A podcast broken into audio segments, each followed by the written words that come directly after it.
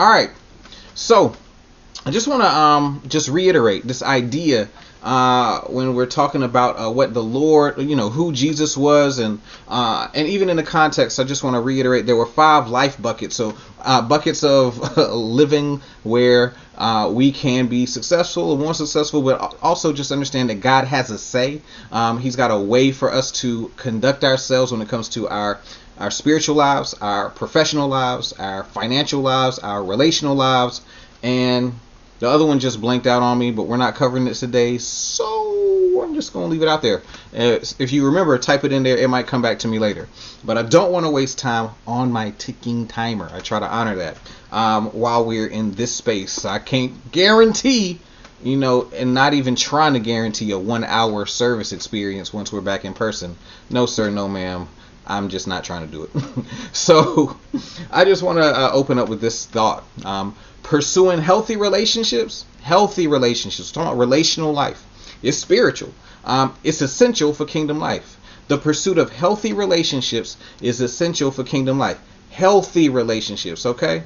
Healthy relationships, not just relationships. Sometimes we get so lonely that we just want relationship. We just want connection. We just want to feel somebody. We just want to somebody to hear us and laugh at our jokes and make us feel good about ourselves. It's not just that. Sometimes we just want somebody to be with us in our mess or be with us when we're down or cheer for us when we're up. And those things are cool, but it's not just about that. It's about healthy and whole relationships. Because if you're going to treat yourself right, you need to make sure that the way that you interact with people, the way you engage with people, has a proper foundation. We talked about that earlier in the year, uh, a, a, a series that Minister Rashid and I tag team um, called. Uh, you have to look it up. It's something about building. uh, yeah, and I forgot it, but it's uh, probably the February series. Um, and it's in this messages are all on YouTube and on our Facebook page because we don't delete the messages, but it'll probably be easier to find it on YouTube. Um, and so we're, we're back in this relational block, and I think it's extremely important to understand that we're not just talking about romantic relationships. I'm talking about relationship, period. People are relational. You know, you've got sibling like relationships. You actually have siblings. You may have brothers and sisters. I got brothers and sisters. Uh, we may have um, cousins and, and friends and acquaintances and mentors and mentees and, and you know, all all of those are relationships. Even boss and uh, owner or supervisor or director and and the steps down or manager um, employee trainee those are all relationships. Um, apprentice right? Those are all relationships. And so we want healthy relationships. It's essential to kingdom living. Um, and this template for kingdom life it was laid out best by our big brother, big brother number one, Jesus the Christ, Yahshua HaMashiach. And so when we look at Jesus, when we look at his life, um, when we, when not just us, when the whole church, like everybody that's come after him, and even everybody that was looking ahead to him, when we look at the history of the church and the people of the church, we see that people that love the Lord have been trying to walk out this pattern, this template that was laid out by the life of Christ. Uh, we even see it in some of the letters, as well. We, of course, especially see it in some of the letters um, that we call epistles that were written to the churches by Paul, um, James, Peter, John, etc. And so I'm going to a specific one. I'm going to First Thessalonians. I'm going to the end of First Thessalonians. Um, Thessalonians is a letter, the first letter we have written to the church at Thessalonica. Um, Thessalonica kind of at the close of this letter, um, it kind of gives us a picture or idea of how to live this relational life. And but it's not going to be the where we end the scripture. This is just going to kind of be a, a, a kind of like a what what is that? Like a drop, like the salt. Just like I'm just seasoning the the idea a little bit before we get into looking at Jesus's life itself. Um, in his relational life, um, because I want to make sure that we understand the blessings of boundaries. Uh, and so when we look at Thessalonica, the city, I just want to be clear that it is a prominent city in Macedonia.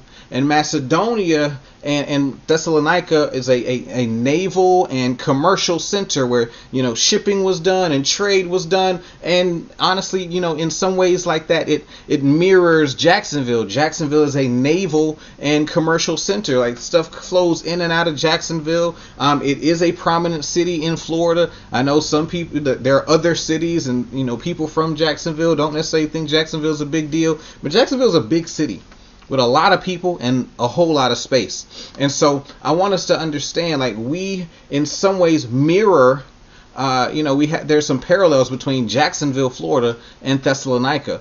Um, the church was established there by the Apostle Paul. Um, theologians, historians believe in his second missionary journey, and I believe they said that that's in. Uh, you can see the evidence of it in around Acts chapter 17. Um, I, I believe so, but they left because the Apostle Paul was just that. He was a sent one, and so he left his home and continued going from place to place, establishing the church uh, planting the church, planting people in the church, and then going on to do a new work. Okay, uh, a different type of apostle than say those that were based in the the church in Jerusalem. They were staying there until, of course, persecution came and split them up into so they had to flee. But um, Paul is moving through Gentile cities. And so there's a church that's established there. And after he's left, he gets word from the church that they're suffering persecution because they're Christians. Um, they're being persecuted by Jews. They're being persecuted by pagans that believe in different Greek religious uh, have um, Greek religious gods and Roman religious gods and all of that. And so they are wrestling. The people of Thessalonica are wrestling with living out Christ-like values in a society that doesn't value Christ. And that's another parallel, right? That is something that we wrestle with. If you're a sincere believer, you wrestle with being a liar, being a fornicator, being an adulterer, you know, and, and going back to having those thoughts, being somebody that's evil, mean, gossipy, fight, you know, dissension. Like those things are things, if we're sincere believers, we wrestle with them. Not we're not delivered from every single issue because we won't be perfected completely until we meet Jesus face to face. But in this life, as we're being sanctified, those are things we wrestle with. Okay? And so they're wrestling with living a Christian life among pagan behavior, pagan beliefs non Christ like, don't believe in Jesus, don't believe God is who he says he is, don't believe the Bible, um, believe anything other than that, and, and don't want to be held to the standard that you think because you think that you better. All of that kind of persecution was going on, and they were wrestling at the, the need to stand out and how they do that. They wrestle with their faith. And so, as they're wrestling, because they're wrestling with their faith, this letter is written to reassure them and give them some course correction, some guidance. And so, in this, at the very end, in chapter 5, what we get is some basic relational information and instructions. And if we adhere to these, if we follow through, if we listen, good Lord, if we listen, how many y'all got a if I listened testimony? Amen. If you listen to so and so, you would have never gone through this. If you had just listened to your mama, if you had just listened to that teacher and focused on your studies, you would have been able to go to this blog, go to college. If you would just listen to the person that was in the place that you wanted to get to, they were already running the business, but you thought you could do it a different way, and now you're struck. Like if you had just listened to the older married couple that was trying to drop wisdom on you, but you didn't want to hear it, and so now you're struggling in your own relationships. If we had just listened. If you just listened to the person who was struggling with the health and saying, "Don't do it like I did it," now I'm, you know, hurting and on all these pills, and if we had just listened. Amen. If we had just listened. Just listening is a form of self love. It's a form of treat you right if we would just listen. And so, what we're going to do is we're going to just listen to a few verses in First Thessalonians chapter 5. I'm going to start with verse 9 and read through verse 15. Verse 9 through verse 15.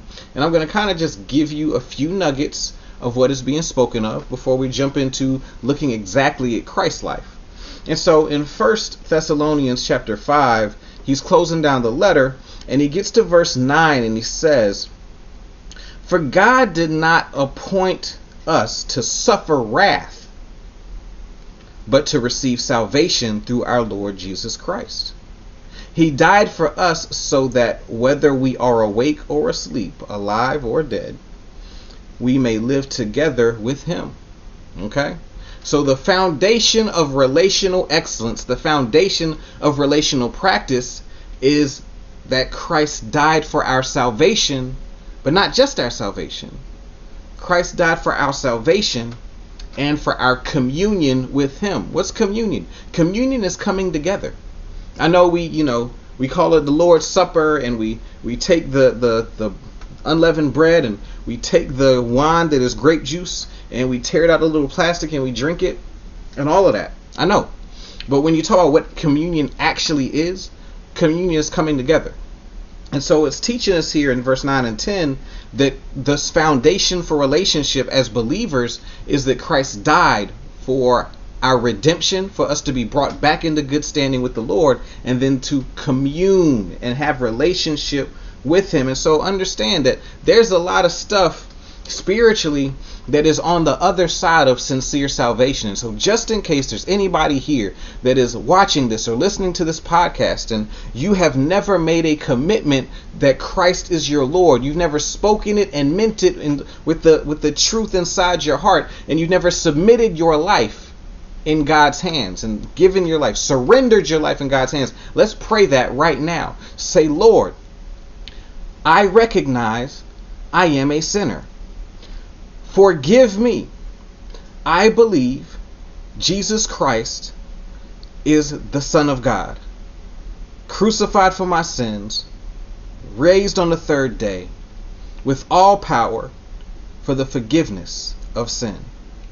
I pray for my salvation.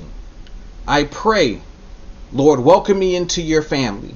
I pray, Lord, lead me in your path of righteousness for your name's sake. In Christ's name. Amen.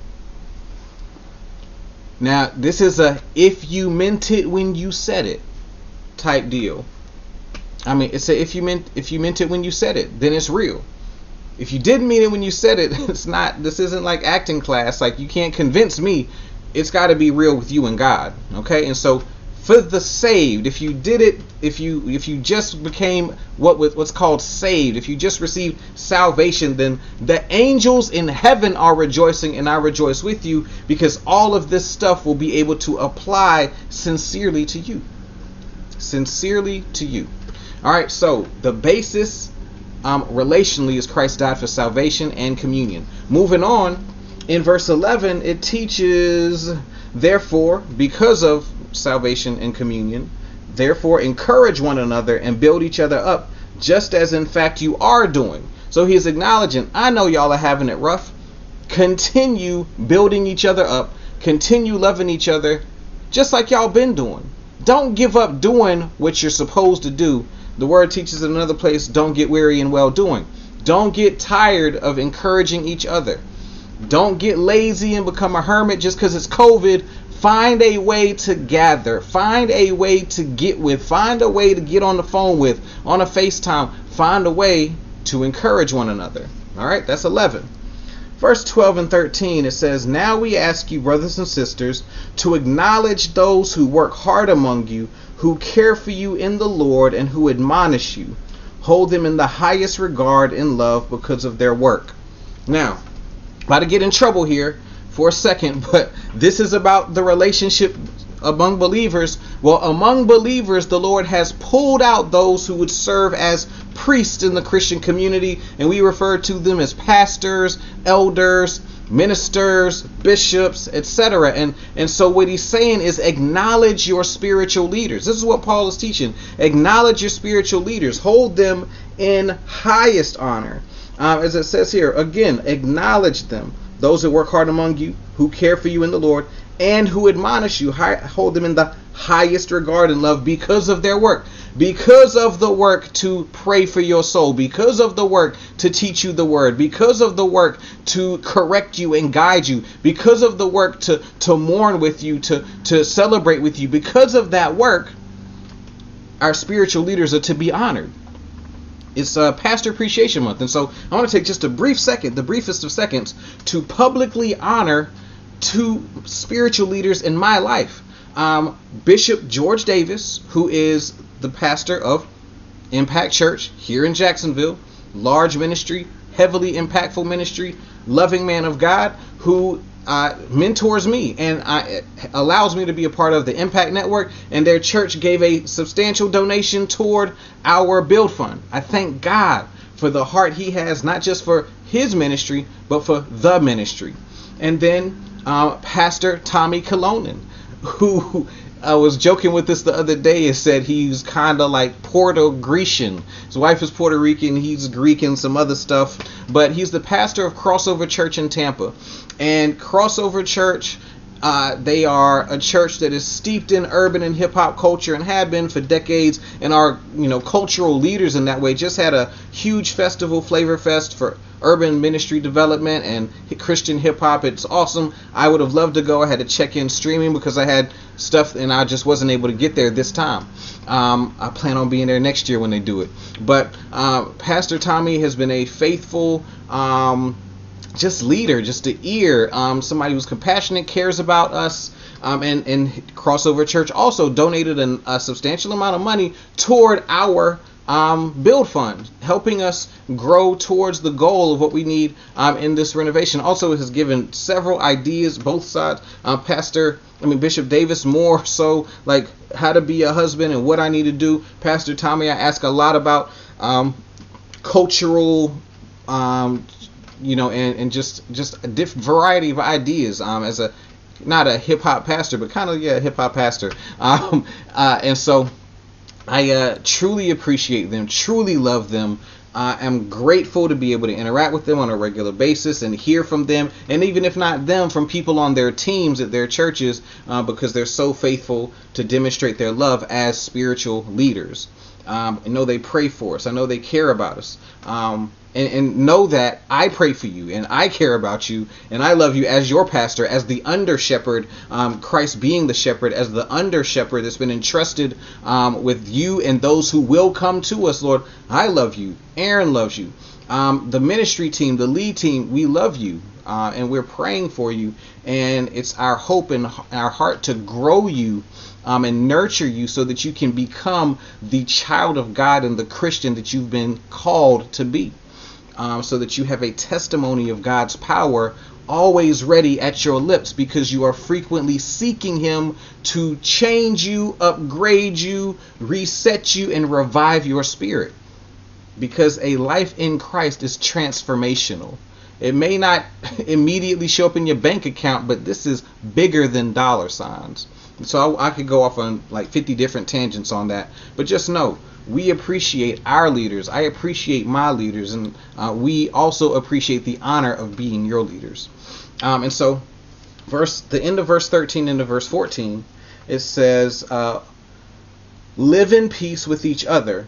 And we urge you, brothers and sisters, warn those who are idle and disruptive, encourage the disheartened, help the weak, be patient with everyone.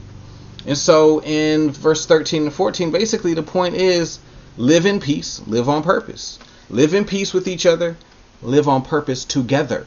Live on purpose together.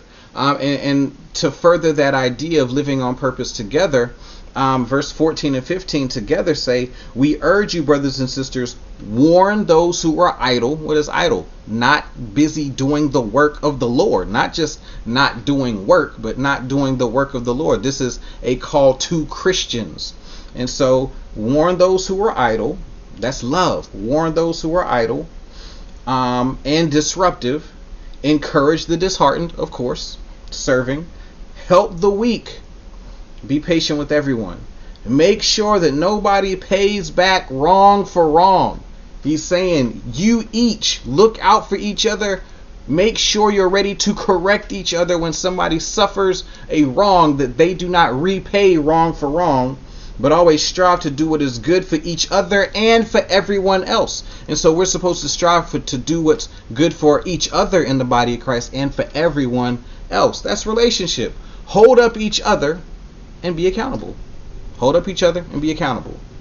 And so when we think about these relational points and strategies uh, when it comes to our interpersonal relational self, uh, we can take these general principles and get some specific insight from looking at Jesus' life as told through the book of Matthew. So I'm really going all the way back to the book of Matthew. and I'm going to go through a few different places, and I'm going to try my best to stay in my time frame. So y'all know, pray for Holy Spirit to reveal the things to you that I'm not able to say to you face to face right now. Okay? So, if we examine Christ's life itself, we can have a better idea, understanding, and revelation of how to uphold the values that Paul is teaching about to the Thessalonican church or Thessalonian church. Do you want a better understanding? Do you want to have a more full understanding of how to achieve relational health from a godlike perspective? Like like God, a godlike perspective, like my big brother Jesus. If you're ready, say amen. All right. So I want to start with this.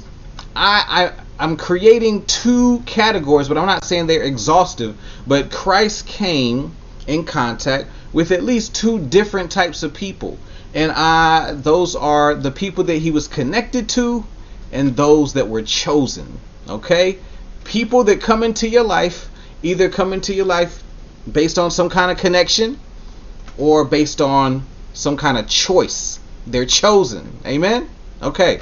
So we all have those types of relationships in our lives. We all have people that we're connected to, even just a little bit. That you know, that person I work with, or yeah, we always in the gym at the same time. We got people that we're connected to, and then we have people that are chosen, and those are the people that we are truly supposed to do life with in the most meaningful way. Uh, and so in Matthew, we see how Jesus kind of dealt with those people, and we see how proper boundaries bless your life. And so I got three types of connected people and three types of chosen people. Then they all start with D. and I'm going to kind of go through a few areas of the text. I'm going to be bouncing back and forth through Matthew. So bear with me. Okay.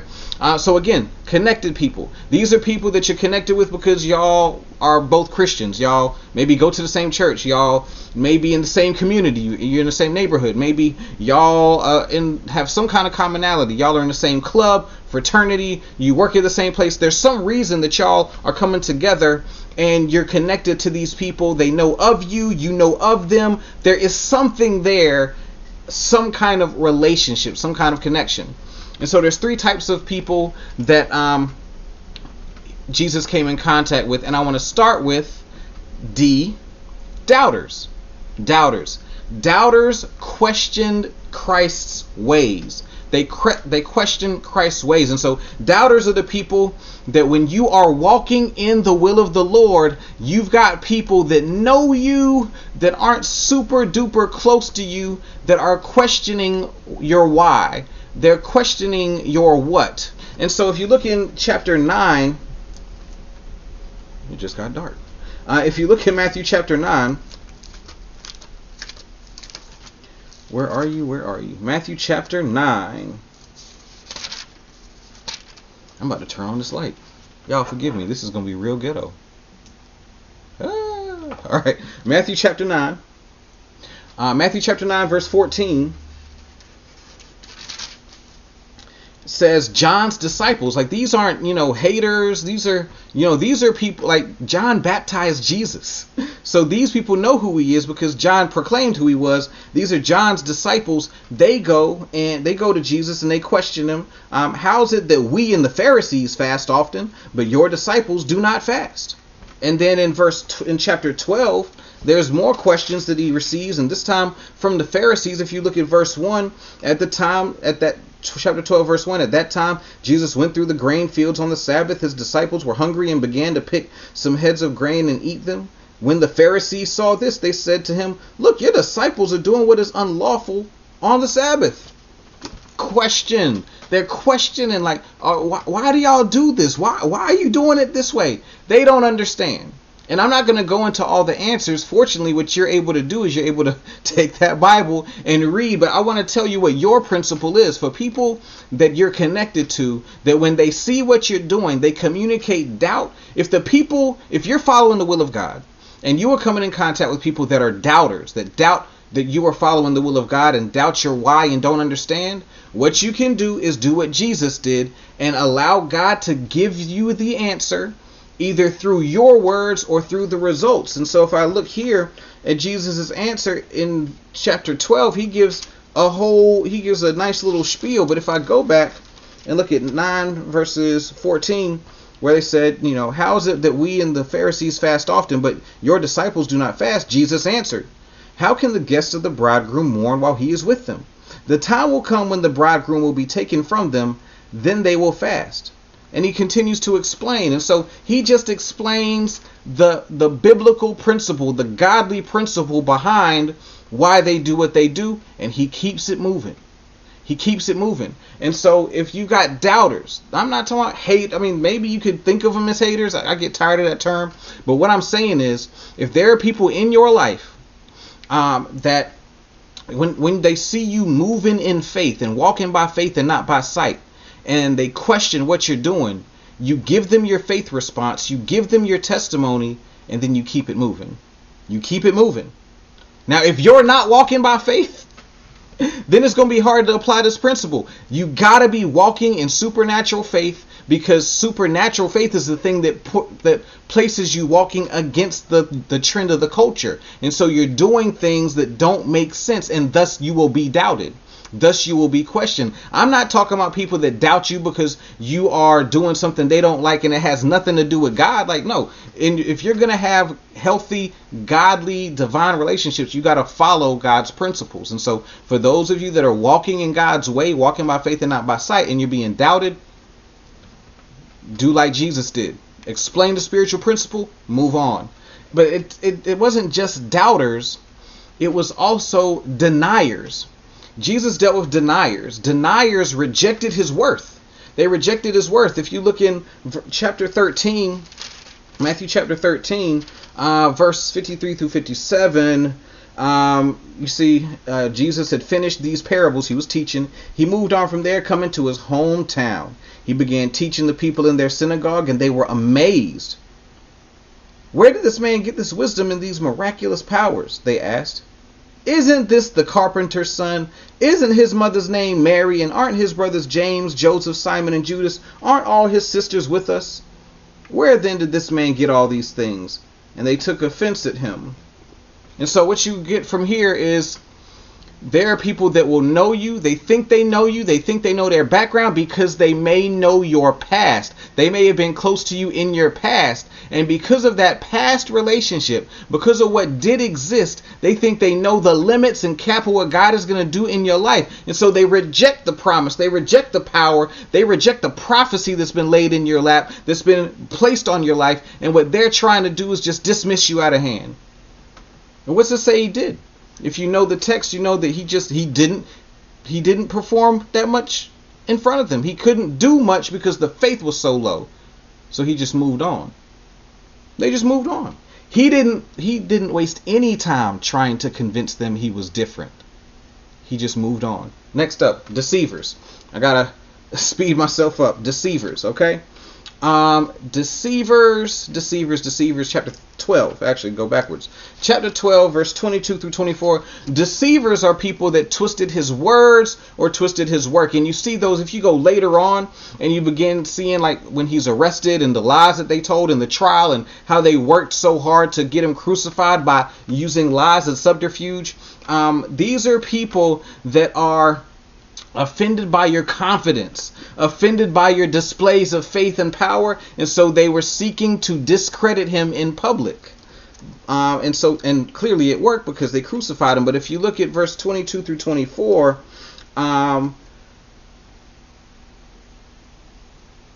yeah, uh, you know, they brought him a demon possessed man who was blind and mute, and Jesus healed him so that he could both talk and see. All the people were astonished and said, Could this be the son of David? Could this be the Messiah? But when the Pharisees heard this, they said, It is only by Beelzebul, the prince of demons, that this fellow drives out demons. So, you healing people by the power of the devil.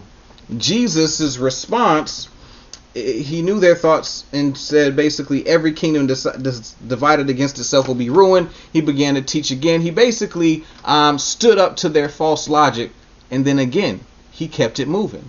And so when you're connected to people, because the Pharisees and Jesus had the same faith, they believed in the same God, so there was a connection. In some places, eh, the the when he's dealing with deniers, they're from the same place. Uh, they have the same place of origin. There's a connection. They're connected to these people, but you have to understand how to handle when people question your ways, reject your worth, or twist your words in your work.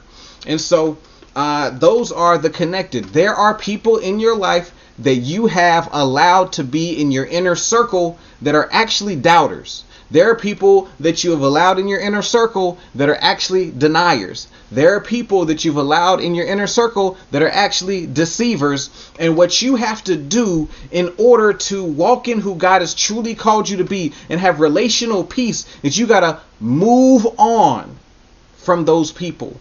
You don't have to create a big display, but you need to speak the peace that God gives you and move on. Because who you should build your life with are those that are chosen that you have either chosen them or they have chosen you. And Jesus deals with three types of those people. First, he deals with the disciples. In Matthew chapter 4, we see Jesus going up to and choosing people. Um, and they are called by him. They're called by him. And so those are people that are selected. They're chosen for purpose and chosen for relationship. And so if you look at Matthew 4 18 through 22, you see, as Jesus was walking beside the Sea of Galilee, he saw two brothers, um, Simon called Peter and his brother Andrew. They were casting a, a, net into the lake, for they were fishermen. Come, follow me, Jesus said, and I will send you out to fish for people. At once they left their nets and followed him. Going on from there, he saw two brothers, James and James, son of Zebedee, and his brother John. They were in a boat with their father Zebedee, preparing their nets. Jesus called them, and immediately they left the boat and their father and followed him.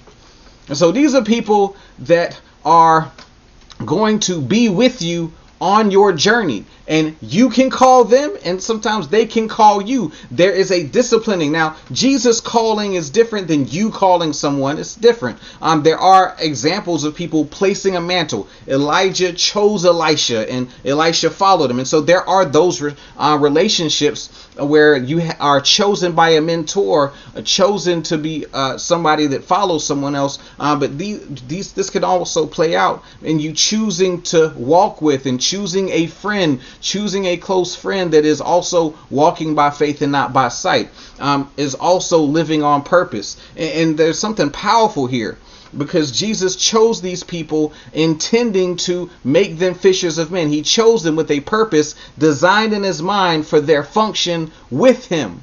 And so when it came to the relationship, the relationship that would be built is based on the purpose that was being uh, walked out. Okay? Out of these four people that we see selected in Matthew chapter 4, three out of the four, Peter, James, and John, would go on to be recorded as three of Jesus's best friends. If you could say he had best friends, you can make a really good argument that Peter, James, and John were Jesus's best friends. All right. And so the next type is a little bit different, a little bit different because these aren't necessarily people that you are going to um, do life with as much as these are people that you know you're called to relate with by serving. And that's the desperate. The desperate. So the disciples were called by him, the desperate came to him. So we pick right up in chapter 4, verse 23. Jesus went throughout Galilee, teaching in their synagogues proclaiming the good news of the kingdom and healing every disease and sickness among the people. News about him spread all over Syria, and people brought to him all who were ill with various diseases, those suffering severe pain, the demon possessed, those having seizures, and the paralyzed, and he healed them. Large crowds from Galilee, the Decapolis, Jerusalem, Judea, and the region across the Jordan followed him. So the desperate the desperate, the desperate, the desperate are people that are chosen to be blessed through you. You come in contact with them in your regular day, like Jesus was coming in contact with them as he was going. You come in contact with them regularly. Sometimes you come in contact with them strategically. Jesus did the same. We come in contact with them because we're set up to serve with Arlington Market Pantry. We come in, come up with them because we've set up to serve at Justina Park. We come up with them because we've been set up to serve um, Parkwood Heights Elementary School. We come upon them. They come upon us in the streets, on the alleyway, uh, holding up a street sign at a homeless shelter, wherever they may come up to us Jesus saw their need in relation to him, had compassion, and he helped. In the same way, Paul encourages the Thessalonians to help the weak. We have to recognize that there's a purpose in these encounters. But also, you all have to be careful because some of y'all got really loving hearts and you want to make a friend out of someone who you were never designed to be friends with, but you were just designed to serve them and move on. Because there is purpose in all of these encounters with people that are desperate for love, for resources, for whatever. But close relationship cannot be based on you meeting the needs of others. Can I get an amen? Close relationship has to be mutual and healthy. It can't be based on desperation. Close friendship cannot be based on you meeting other people's needs. All right? So don't make the mistake. Don't shun them, but don't make the mistake of bait trying to make a real two-way relationship out of something where they need you and what you have to offer and God has given it to you for you to give. Not the same. Um, it's not equally yoked even if you believe in the same God. Last people, and I'm right at my time limit, and so let me do this quickly. Doers, disciples, the desperate doers. Doers. Jesus chose doers. We should choose doers. Doers walked with him. Disciples were called by him. The desperate came to him. Doers walked with him. Doers. So, Matthew chapter 12 Last passage I'm reading, okay? Real quick. Matthew chapter 12, verses 46 through 50 says, While Jesus was still talking to the crowd, his mother and brothers stood outside wanting to speak to him. Someone told him, Your mother and brothers are standing outside wanting to speak to you. He replied to him, Who is my mother and who are my brothers? Pointing to his disciples, he said, Here are my mother and brothers. For whoever does the will of my Father in heaven is my brother and sister and mother.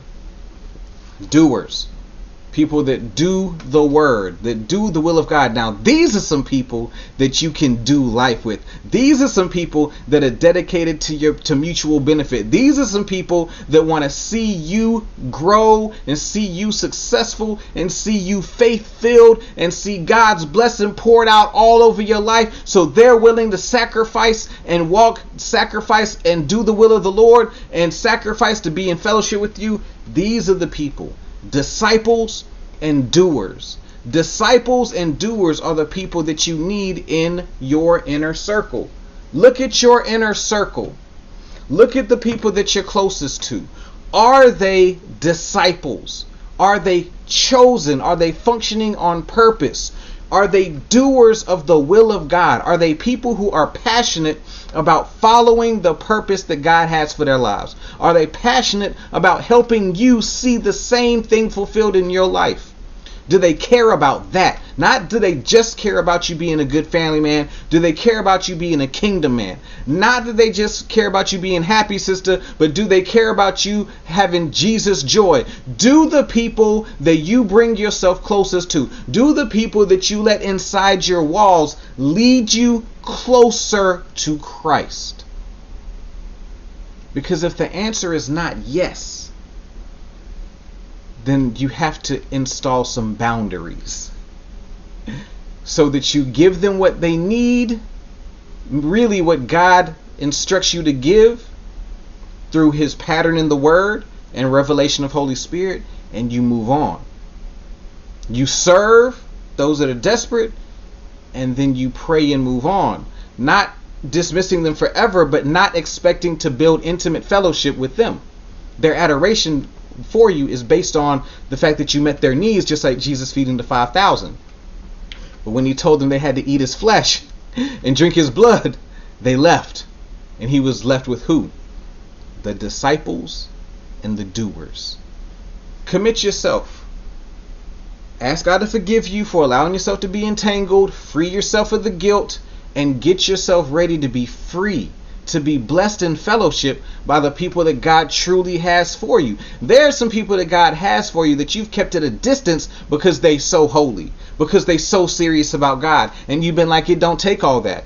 You've been blocking your own blessing because you refuse to walk in the purpose that God called you in. Of course, it takes all that. Why wouldn't it take all of you to be who God has called you to be? Why wouldn't it take mornings up praying? Why wouldn't it take reading your Bible every day? Why wouldn't it take that to be everything God has called you to be? We will study, we will put in time and money to get a degree, to get a certification, to be able to improve our own business. But when it comes to relationships, we need to understand that as believers, we've been assigned a purpose, and our relationships should help us walk more closely aligned with that purpose? Do you believe that? And if you believe that, once you believe that, you must also believe that God would not call you to walk with Him without giving you people you may walk intimately in life with. Best friends, close circle, a Peter, James, and a John, your husband, your wife, your mentors, your mentees. God has given you the tools, the understanding, and Jesus has walked out the pattern of how to set up proper relational boundaries so that the way that you do relationships is something that is right and righteous towards you and not just from you. Let's give God some praise for that. And I'm a few minutes over. So let's go ahead and pray. Lord God, I want to thank you and praise you for this opportunity we have to come together. Lord, I see a time when we are coming together physically, where we're doing life together physically, where we are growing in community physically, because we are walking together in unified purpose, understanding that the glory of God is designed to flow through his people. The message of the kingdom of God is designed to flow through us as a people, that we are to pick up our cross, deny ourselves, and follow you, that we're to help each other, admonish each other, encourage each other, correct each other, love each other. Because we're all on the same foundation of belief in you. And for those that are not on the same foundation as us, Lord, we pray for them. We pray for their salvation. We pray for their communion with you. We pray for their communion with us. And in the meantime, while you're working out their soul salvation, Lord, we'll continue to pray for them. We'll continue to serve as you instruct us to. We'll continue to testify of your goodness. But Lord, we pray that you would give us people that we may walk in agreement with so that we can be confident in our relational spiritual health. In Jesus' name, we bless you and pray. Amen.